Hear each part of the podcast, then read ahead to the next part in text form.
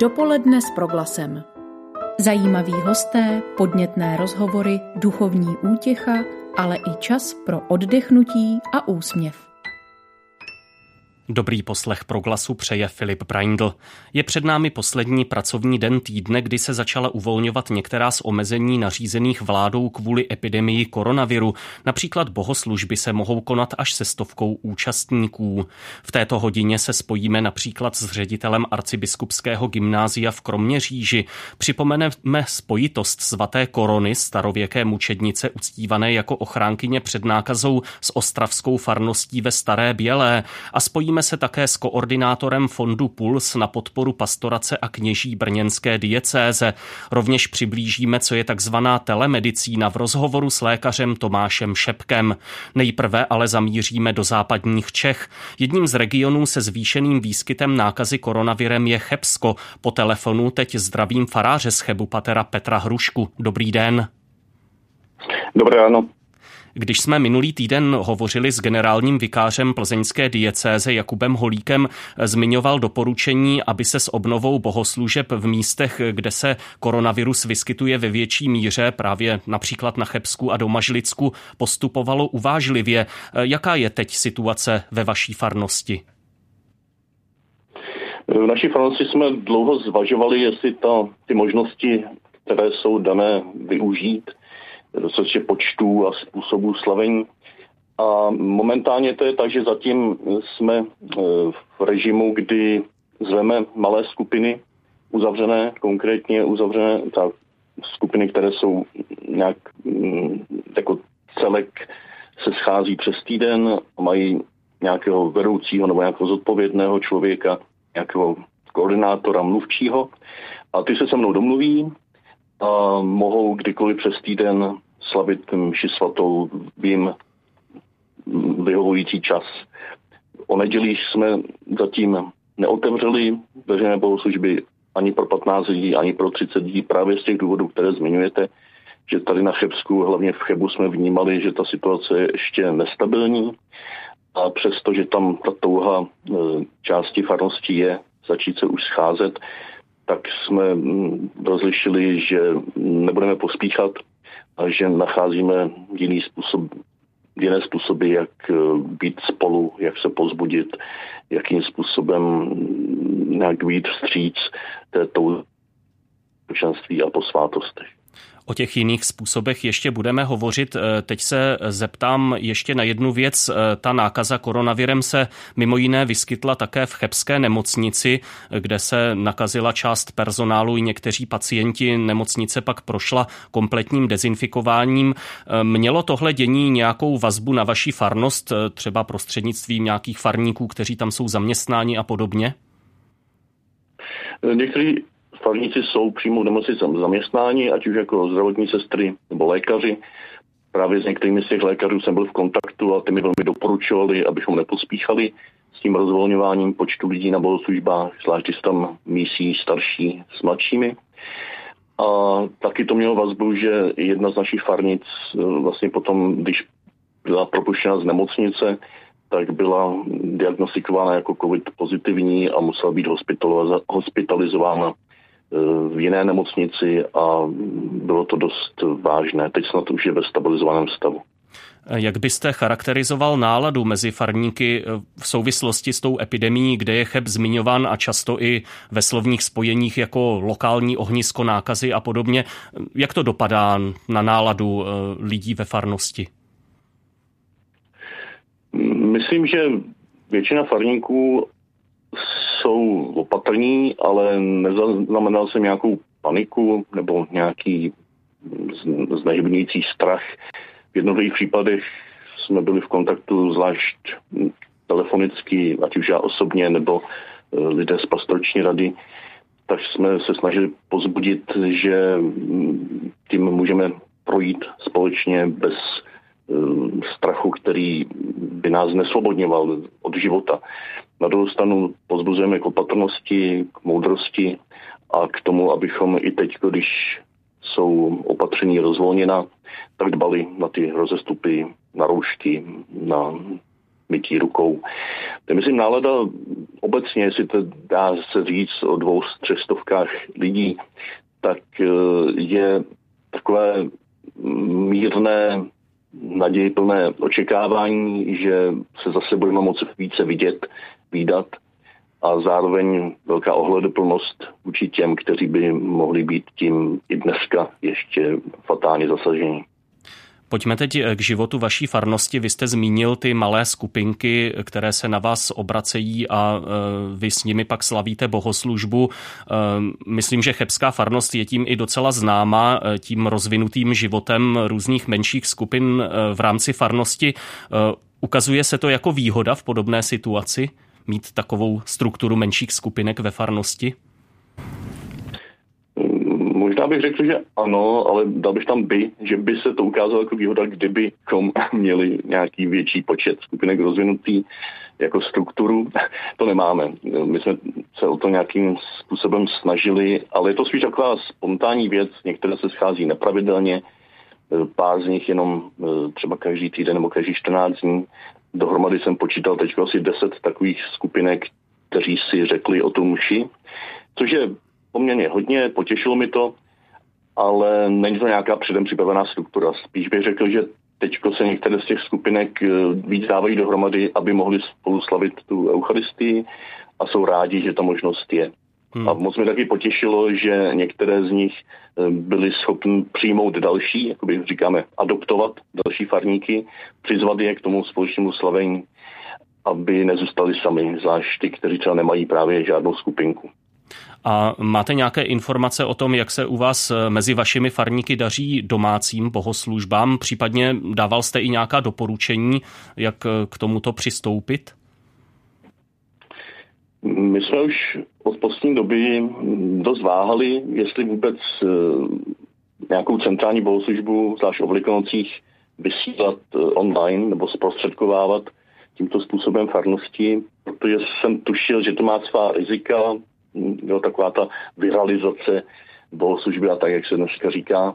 A přece nejde přenést hostinu do domácnosti. A na druhou stranu jsem se nakonec rozhodl toto řešení nabídnout, ale ne jako náhradu domácích bohoslužeb, ale jako podporu domácích bohoslužeb. A hodně lidí mi říkalo, že je vděčná za tuto podporu, že se můžou v neděli připojit online na naši centrálně slavenou mši z farní kaple, že je to propojí s farností. No, ne, že jim to nahrazuje, to, kde nemohou být, ale tam, kde jsou, tam, kde když doma slaví, když se doma osobně modlí, tak skrze tuto službu jsou propojeni s ostatními, píšou tam přímluvy, vzkazy, slyší zase, že v té centrální bohoslužbě jsou zmíněni, jsou tam jejich fotky vylepené, děti tam mají plyšáky a prostě my jsme to vzali jako ne náhradu mše pro všechny, ale propojení mše svaté, která se slaví nakonec, jak říká i papež Benedikt, jako kosmická mše pro celý svět.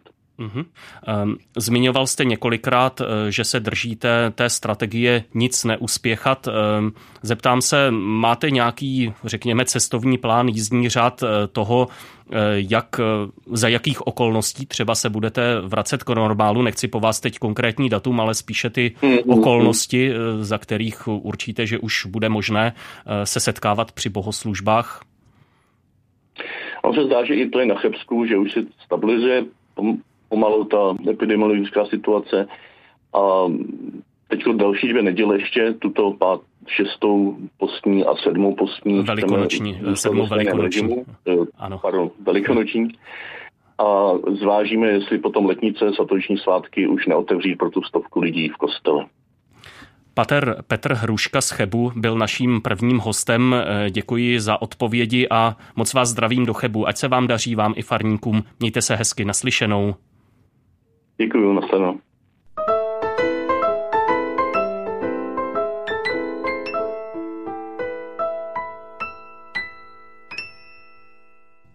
Na čtvrtek připadá liturgická památka svaté Korony, trochu pozapomenuté mučednice křesťanského starověku jejíž jméno teď trochu ožilo v souvislosti s tou jazykovou shodou se jménem koronaviru, který ovlivňuje dění naší společnosti celého světa v této době.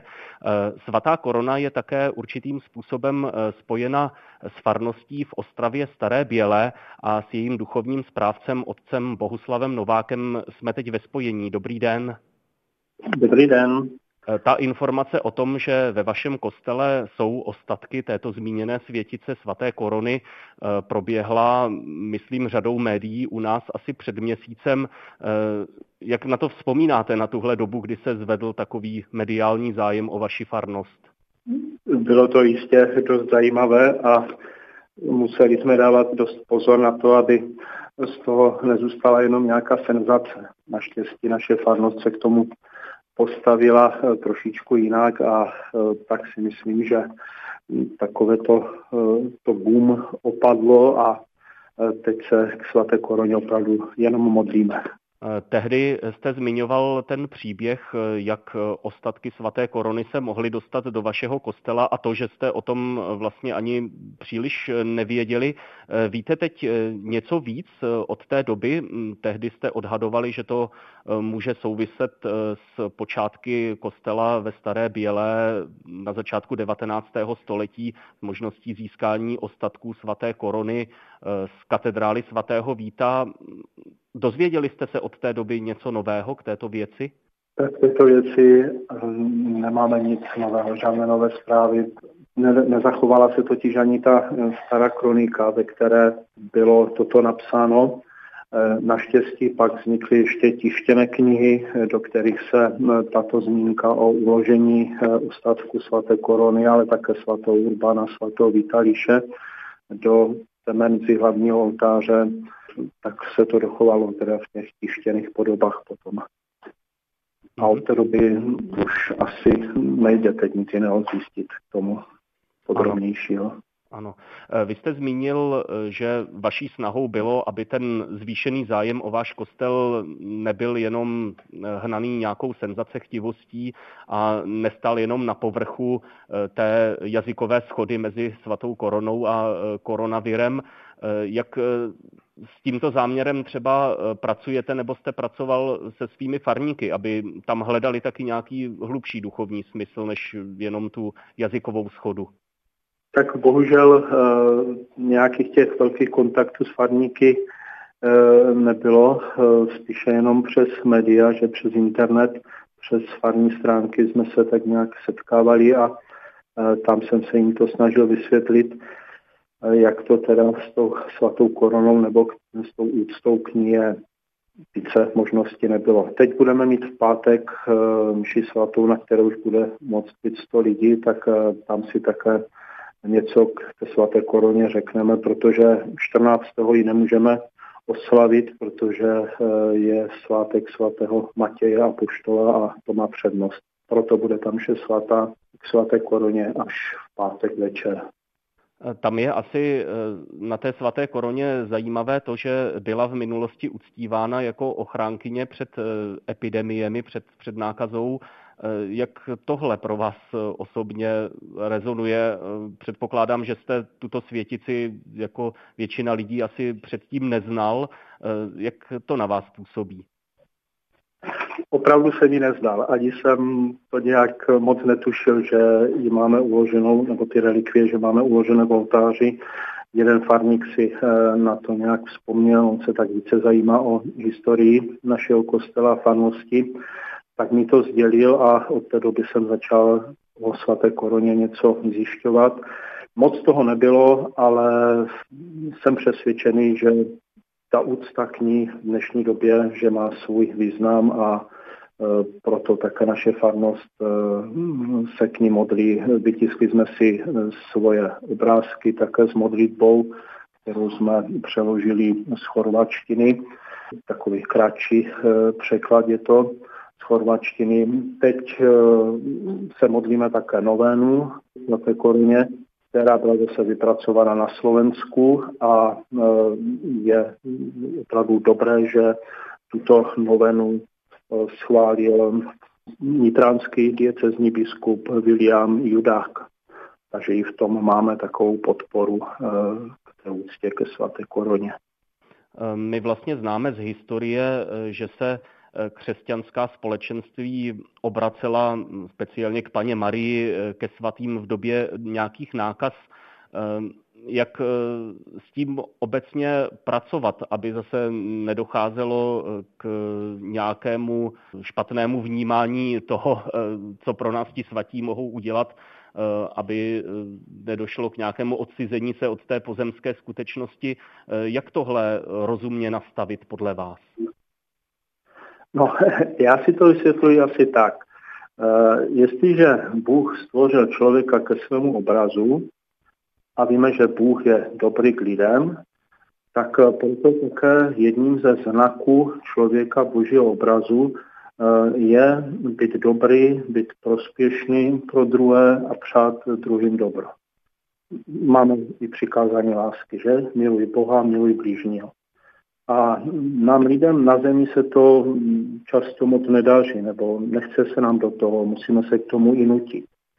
Zatímco ti svatí, tedy lidé, kteří jsou již v té plnosti slávy u Boha, nemají žádný problém se s Bohem v tomto chtění dobra sjednotit. Tedy Bůh ve svém úmyslu, ve své dobrotě a lásce nám takto dává spoluúčast na šíření dobra v lidském společenství. Jak říkám, pro nás je to někdy zde na zemi těžké, pro svaté je to snadné. A platí jsou nám pak blízci různou mírou, že? Buď někdo obdivuje jejich život, nebo způsob mučednictví, nebo si na ně vzpomenem, když přijde nějaká situace, teď třeba ta epidemie, tak jsme si vzpomněli na svatou Koronu. A my si k ním vytváříme jakýsi vztah a oni v jednotě s Boží vůli, nebo řekl bych s Božím záměrem, jsou nám pomoci. Bůh prostě s člověkem počítá v naplňování svého úmyslu. A tak to vidím tu roli svatých, ale také roli nás tady, kteří žijeme ve světě. Děkuji za tahle slova. Zeptám se ještě na závěr, zda nemáte nějaký záměr, úmysl nebo zatím třeba jenom představu, že to místo svaté Korony ve vašem chrámu nějakým způsobem více zdůrazníte, i protože tahle etapa, kterou zažíváme, tak je prostě významná, mnoho lidí ovlivňuje, tak zda nejdete i tímhle směrem ve svém uvažování, že by to místo svaté Korony se více zdůraznilo? Prozatím jsme si nechali vyrobit takový banner svaté Korony a jistě po skončení té epidemie budeme uvažovat, jakým způsobem tu památku svaté Korony si tam v kostele uchovat a vrátit se k ní také. Je to trošičku problém, protože ten náš kostel je tak nějak slohově velmi čistý a přidávat tam něco navíc je trošku složité. Tak ale jistě budeme i s vámi radou uvažovat o tom, jakým způsobem bychom tam tu přítomnost svaté Korony více zdůraznili. To říká otec Bohuslav Novák, duchovní správce farnosti v Ostravě Staré Bělé. Děkuji za tento rozhovor a přeji vám vše dobré, ať se daří. Nashledanou, s Pánem Bohem. Já taky děkuji moc všem a přeji všem posluchačům krásný poslech dalších programů. S Pánem Bohem. Dopoledne s Proglasem. Návrat některých školáků do lavic, organizace maturitních nebo přijímacích zkoušek, to jsou některé momenty, o kterých se mluví v souvislosti s uvolňováním karanténních opatření ve školství. Zkušenost konkrétní církevní školy přiblížíme v rozhovoru s ředitelem arcibiskupského gymnázia v Kroměříži Janem Košárkem. Dobrý den. Dobrý den, zdravím všechny posluchače Rádia Proglas.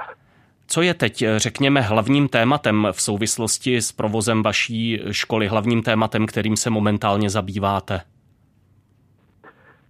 Budu-li velmi konkrétní, tak třeba zrovna dneska od brzkého rána řešíme maturitní zkoušky. již dávno byl stanovený harmonogram maturitních a přijímacích zkoušek a v běžném školním roce celý tento proces trvá od dubna do června.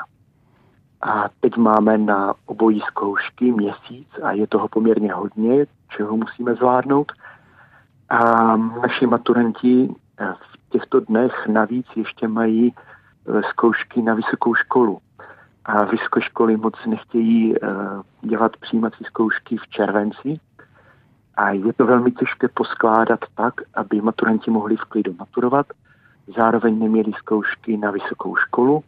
A všechno tohle skloubit je velmi časově náročné, protože musíme splnit spoustu hygienických, bezpečnostních požadavků. A tak to je taková aktuální záležitost, kterou opravdu intenzivně několik dní řešíme. Není to jednoduché, protože máme asi 115 maturantů. Je třeba také zmínit, že budova arcibiskupského gymnázia prochází rekonstrukcí. Jak do ní zasáhlo dění kolem koronaviru? Já bych to řekl asi takhle. Všechno zlé je pro něco dobré. To mě právě napadlo, že to může být takový paradox. Zavření škol nám velmi pomohlo, ano.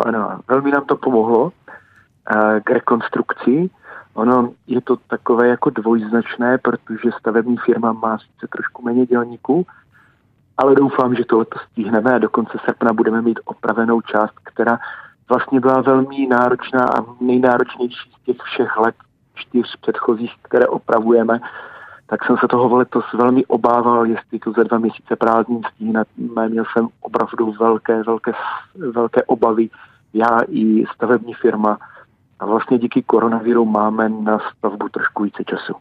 Takže to je jedna z mála okolností, kdy opravdu může zaznít to slovní spojení díky koronaviru. Na druhou stranu, co je asi méně příznivé, nakolik je mi známo, už v počátku této epidemie u nás, tedy na začátku března, se nákaza vyskytla v řadách pracovníků arcibiskupského gymnázia. Jak to poznamenalo tu následnou činnost školy a řekněme třeba tu první fázi toho přechodu do distančního režimu výuky? Víte, já musím říct jednu důležitou věc. Při vážnosti veškeré situace kolem koronaviru a epidemii k respektu k té závažnosti situace musím bohužel říct, že některá média a taky naši čelní politici šířili mezi lidmi naprosto nesmyslnou paniku. Ještě před uzavřením školy jsem vlastně musel řešit pomluvy a paniku k nákaze, kterou údajně měl náš bratr Jáhen, který se vrátil několik dní předtím z Itálie. A nebyla to vůbec pravda. A to, že žádnou nákazu neměl, to už žádná média nezajímalo. A to všechno jsem řešil z Londýna, kde jsem byl studijně na 14-denním pobytu. A když jsem se vrátil z Londýna, tak jsem šel sám do karantény. A cítil jsem se zdrav a dobře a 2 dny na to jsem sám zjistil, že mám teploty a další 2 dny na to jsem zjistil, že jsem pozitivní, že mám koronavirus. Nikomu z kolegů, ze zaměstnanců, ze studentů jsem o tom neřekl, pracoval jsem dál, první týden v teplotách, druhý týden jsem byl takový ospalý, ale řídil jsem školu, řídil jsem distanční studium, nebylo to vůbec jednoduché, do toho stavební úpravy se poměrně nakupili. Ta nemoc není tak hrozná, aspoň já to tak zažil. Daleko obtížnější a horší byly potom pomluvy některých našich občanů, včetně katolíků, o tom, jak jsem porušil, neporušil karanténu. Panika vyvolána médií a našimi politiky se velmi nepříjemně projevila na tom stádiu tady té části mého života. To bylo velmi nepříjemné a myslím si, že to bylo hrozně nefér. Všichni, kteří tou nemocí prošli, tak mám pocit, že mají teď na sobě nějaký šrám a nepřeju to nikomu. Pojďme možná k něčemu trošku příjemnějšímu. Zkuste prosím charakterizovat, o co jste se v době té nucené izolace od studentů snažili směrem k nim. Co bylo takovým motivem? Udržet nějakým způsobem tu výuku, zachovat kontakt, případně ještě něco jiného? Výuku samozřejmě. My tím, že máme elektronickou třídní knihu, tak vlastně kromě jednoho dne, prvního dne po uzavření škol, naše výuka probíhala řádně dál, všechny vyučovací hodiny dál se objevovaly v třídní knize a kantoři vyplňovali témata, dodávali studentům materiály, online se s nimi spojovali přes chaty a výuka, můžu říct, do dnešního dne probíhá.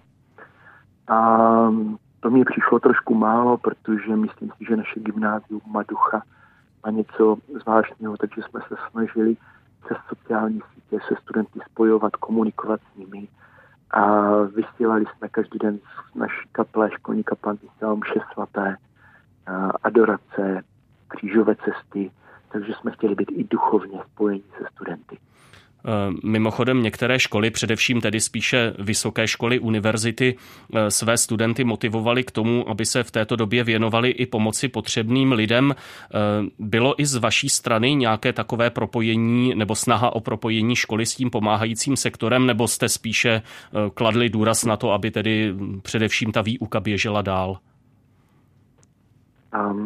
Hned po mém návratu z Londýna jsem na dálku domluvil to, že vlastně do dnešního dne, až do dnešního dne snad od poloviny března, naši vychovatelé nakupují a starají se asi o 60 seniorů v Kroměříži a v okolí, takže zaměstnanci, protože měli uvolněnou práci vychovatele na domově mládeže, tak tam jsme nasadili, bych řekl, všechny síly a moc za to musím poděkovat.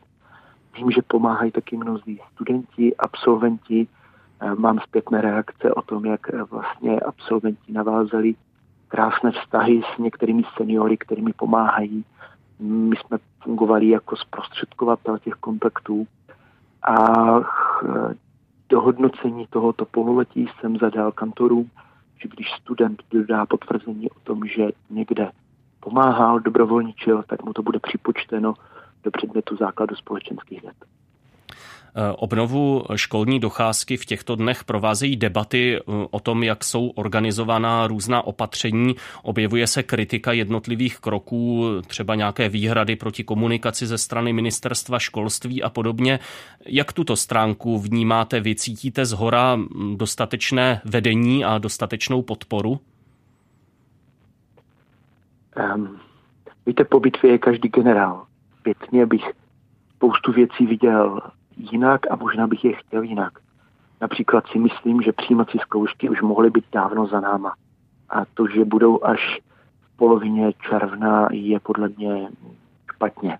Tedy, že by mohly proběhnout v nějakém distančním režimu, to máte na mysli, už dříve. Myslím si, že i v osobní přítomnosti už teď v polovině května mohly být. Je na to totiž navázáno spoustu věcí pro příští školní rok, úvazky kantorů a tak dále a tak dále.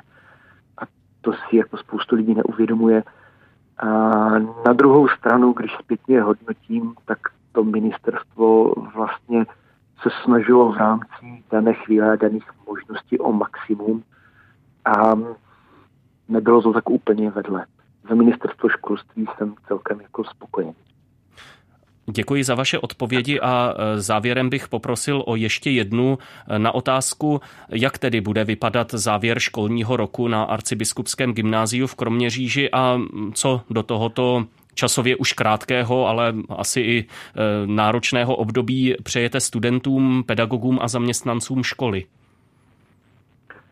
Tak v závěru kromě zmiňovaných maturitních přijímacích zkoušek nás čeká uzavření tohoto pololetí, uzavření klasifikace pro zbylé studenty a hlavně doufám i vlastně předpokládanému uvolnění opatření, že školní rok přes všechny obtíže zakončíme společnou mší svatou a 3 dny na to, že se sejdeme se všemi maturanty, kde taky i s nimi zvlášť potom budeme mít závěrečnou mši svatou a předávání maturitního vysvědčení.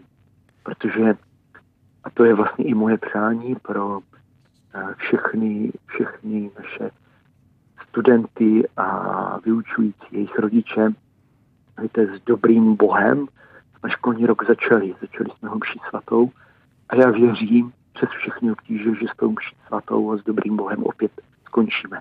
A všem přeji boží pokoj a plný radosti a dobra. odpovídal ředitel arcibiskupského gymnázia v Kroměříži Jan Košárek. Díky za to, že jsme mohli být s vámi ve spojení. Naslyšenou, mějte se hezky. Vedenou. Dopoledne s Proglasem. Omezení bohoslužeb v uplynulých 2 měsících znamenalo pro farnosti, kromě jiných možná podstatnějších věcí, i výpadek příjmů z kostelních sbírek. Po telefonu se k nám teď připojil pater Pavel Kafka, koordinátor fondu PULS na podporu pastorace a kněží v brněnské diecézi. Dobrý den. Dobrý den, hezké ryštivé dopoledne do Proglasu i všem posluchačům Proglasu. Možná se vás na úvod zeptám, za jak závažné toto téma pokládat v kontextu toho, co se obecně děje, jak závažné vnímat tedy to, že se zrovna nekonají ty kostelní sbírky.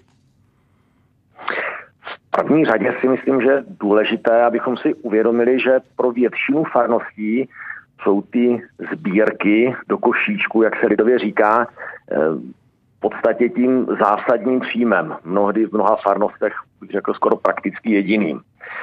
Proto když uvážíme, že zhruba 2 měsíce se tyhle ty sbírky v rámci bohoslužeb nekonaly, to znamená, to jsme někdy od poloviny března do poloviny května, tak opravdu tenhle ten výpadek už některé ty farnosti, zvláště menší, mohou vnímat poměrně citelně.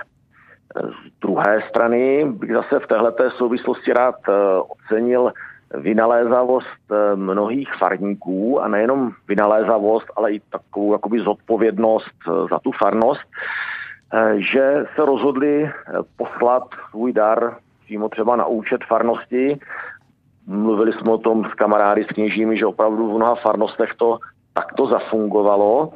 A i já mám takový osobní zkušenost s tím, že mi třeba lidé telefonovali, že přispějí za svou farnost do fondu PULS víc, protože právě třeba v tomhletom období nemohli přispívat do těch kostelních sbírek, jak byli zvyklí. Chtěl jsem se právě zeptat, jak se ta mimořádná situace projevila na fondu PULS, tak či onak, pozitivně či negativně. Dá se už něco takového říci, nakolik není ještě předčasné nějak ta stávající čísla vyhodnocovat? Je tam už něco patrného? Patrné zcela určitě.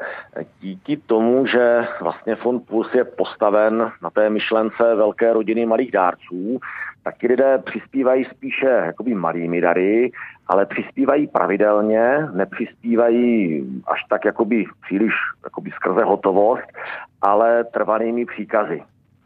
A díky tomuto, tak vlastně my jsme v tom období březen, duben, květen vlastně jakoby nezaznamenali nějaký významný úbytek. Naopak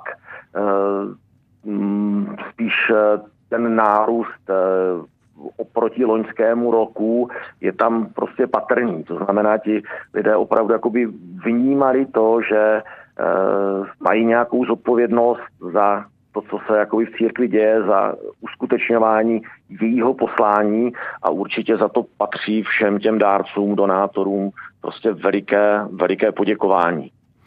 Myslíte, že je to určitým způsobem i výhoda v tom smyslu, že ta doba nás opravdu učí, jak jste i sám říkal, té vynalézavosti, hledání jiných cest než té klasické tím vhozením mince či bankovky do košíčku? Může tohle být určitá výhoda pro fond PULS?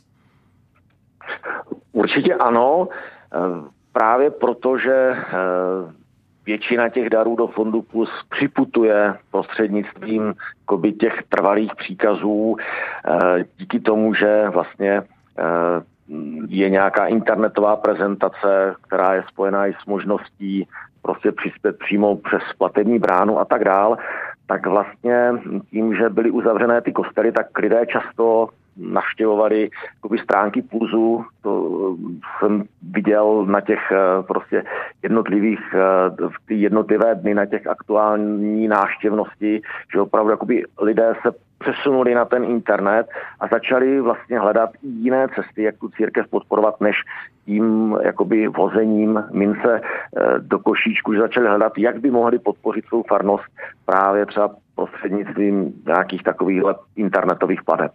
Na druhou stranu, nakolik vnímám snažení fondu PULS, tak je tam i ten komunitní rozměr, řekněme, nejen tedy nějaké prostředí pro vykonávání bankovních transakcí.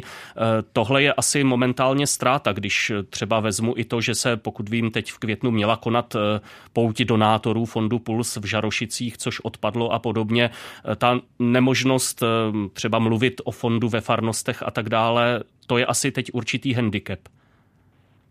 Já bych řekl, že ten handicap je opravdu jakoby ta nemožnost toho osobního setkání.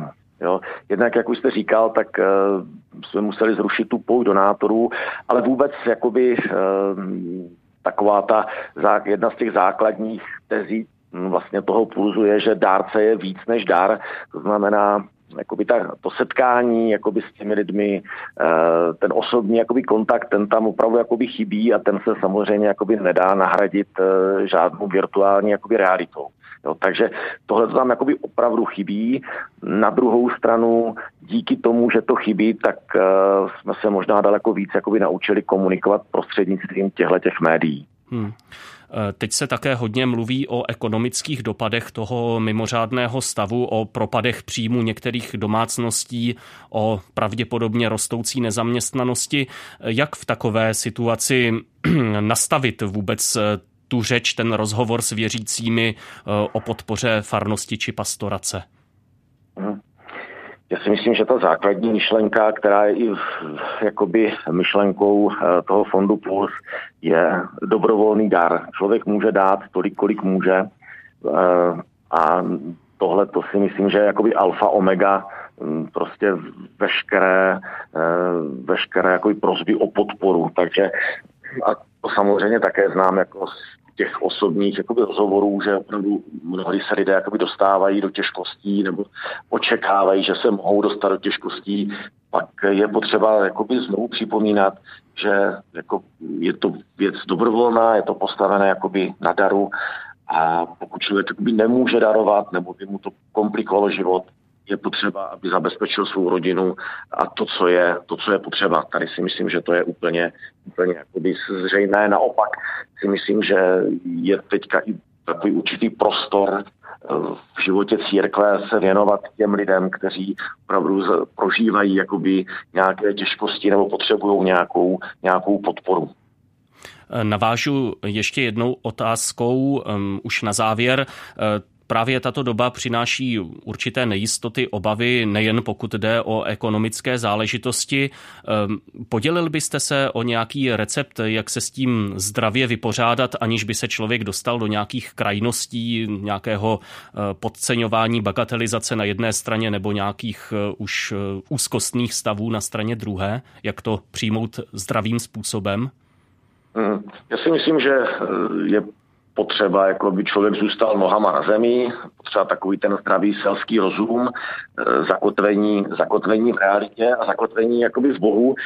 Já si vzpomínám, že občas i sám si musím připomínat takové jedno rčení, o které bych se chtěl s posluchači Proglasu podělit. Neříkej, máš veliký problém, ale řekni, mám velikého Boha. A s tímhletím Bohem se tyhle ty věci i veliké problémy dají nějakým způsobem zvládnout. Tak asi takto bych se snažil jakoby prožívat to období, které teďka na nás na všechny nějak dolehlo. Děkuji za tato slova. Hovořili jsme s paterem Pavlem Kafkou, koordinátorem fondu PULS na podporu pastorace a kněží v brněnské diecézi. Děkuji za to, že jste se spojil s našimi posluchači. Přeji vše dobré vám osobně i fondu PULS. Nashledanou. Na stranu, děkuji, ať se daří. A náš pořad pokračuje, za okamžik nás čeká poslední rozhovor dnešního dopoledne, a to na téma takzvané telemedicíny.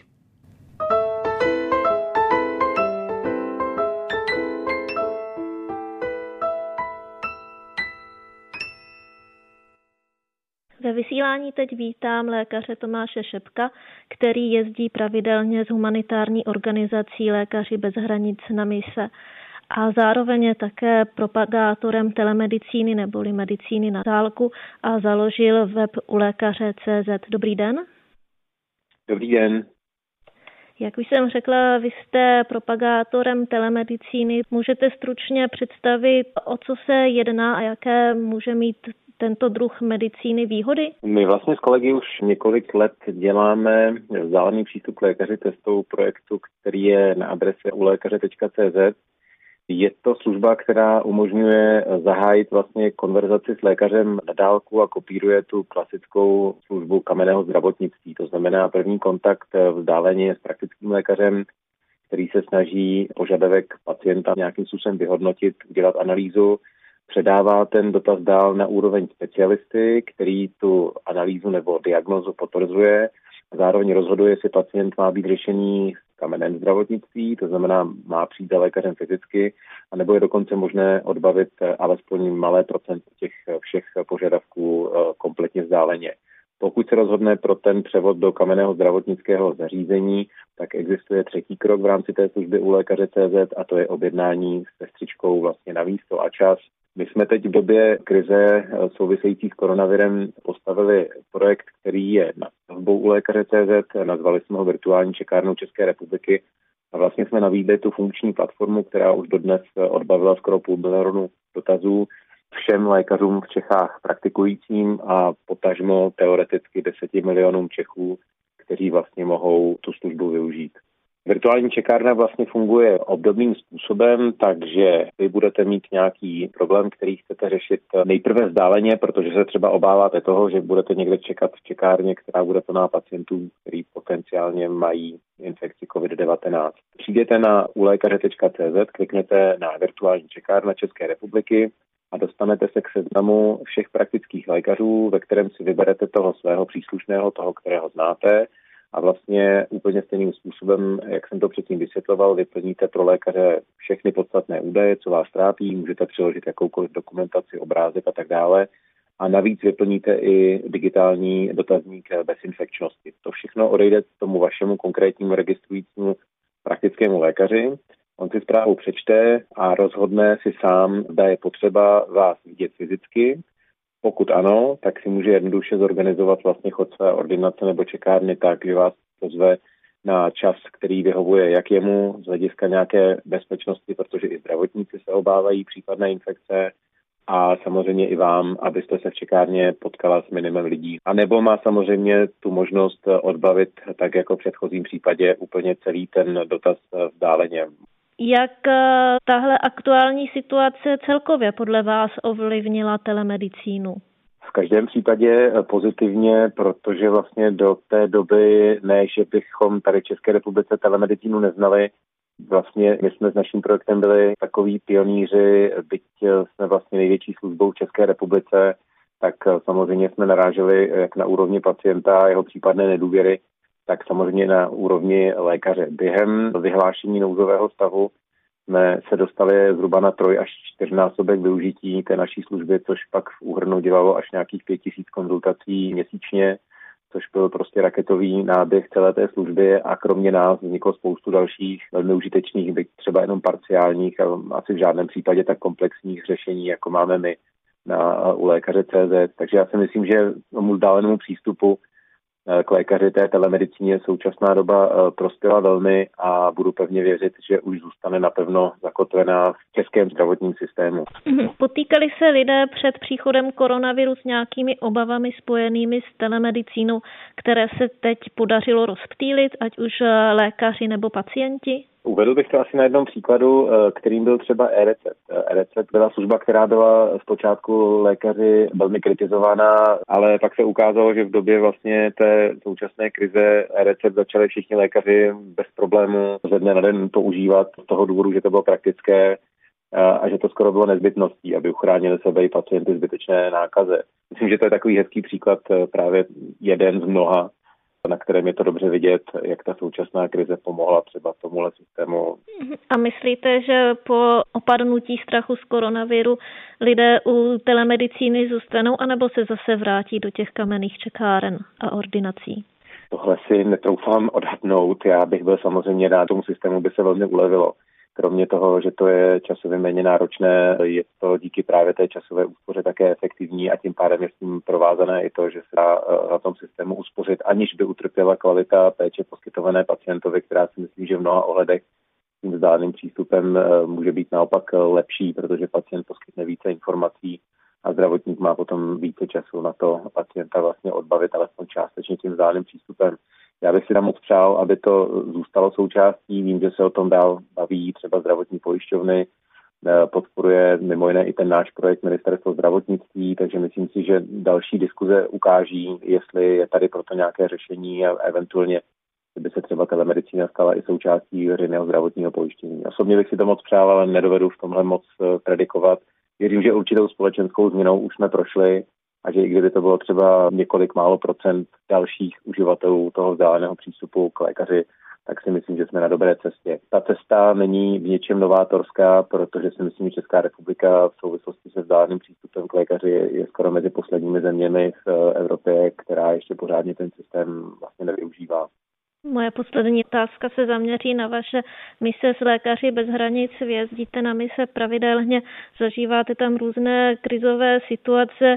Teď v Evropě všichni silně prožíváme pandemii koronaviru. Jak vy se na to díváte se svými zkušenostmi z misí s Lékaři bez hranic?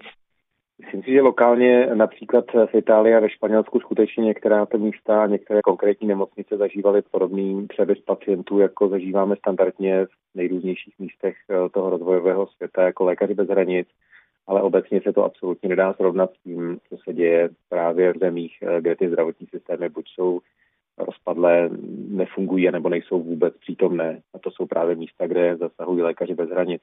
My v souvislosti s COVID-19 máme samozřejmě mnohem komplikovanější přístup k našim pacientům z důvodu jednoduše není možné přesouvat lidi v tenhle ten moment, jsou různě uzavřené hranice nebo minimálně limitované přechody.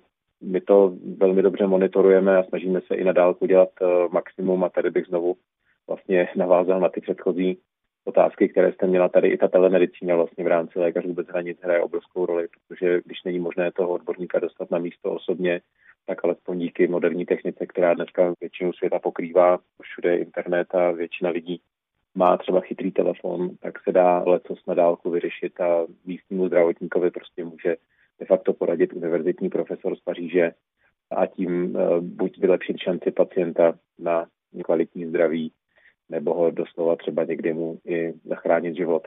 Takže obecně nedá se to srovnat. My teď vnímáme pandemii koronaviru, takže si o ní prostě čteme v jakémkoliv médiu, které otevřeme. A možná je chyba, že se třeba nevěnujeme i těm celospolečenským problémům, které jsou kované někde v rozvojových zemích, kam se ta média tak často nedívají. Ale to neznamená, že se tam neodehrávají mnohem větší tragédie. A přijde vám adekvátní to, jak v Evropě na pandemii koronaviru reagujeme, nebo vám to třeba přijde jako přehnaná reakce v souvislosti s tím, co vy jste prožil a zažil? Přijde mi, že zpočátku, kdy nikdo nevěděl, jak se to vlastně celé bude vyvíjet, tak to adekvátní, ta pozornost a vlastně i řada opatření, která byla celoplošná, která vypadala podobně, jako když jdete s kanonem na komára, tak byla asi smysluplná, ale velmi záhy měla nastupovat řešení chytřejší. Měl bych třeba chytrou karanténu. Myslím si, že pak už ten problém byl spíše živený politicky, mediálně, než ve skutečnosti jeho vlastní zdravotní podstata byla, alespoň v České republice, protože tady jsme skutečně žádný Armagedon nezažili. Abychom dále mohli účinně bojovat s koronavirem, je skutečně potřeba nastavit účinná řešení, která jsou spíš na úrovni krajů, obcí, samospráv, každého jednoho občana, než aby to byl stát, který příliš bude diktovat a tím pádem poškozovat sám sebe a zároveň občany. Věc například ekonomické, hospodářské obecně, ale i jiné, včetně psychologických dopadů celé té karantény, kterou jsme si prošli. To říká lékař Tomáš Šebek.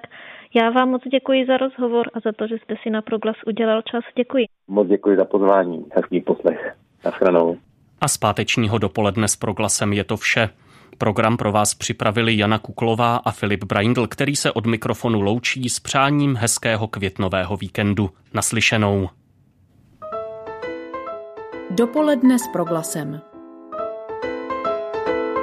Každý všední den mezi 9:00 a 10:00. Jsme v tom s vámi už 25 let.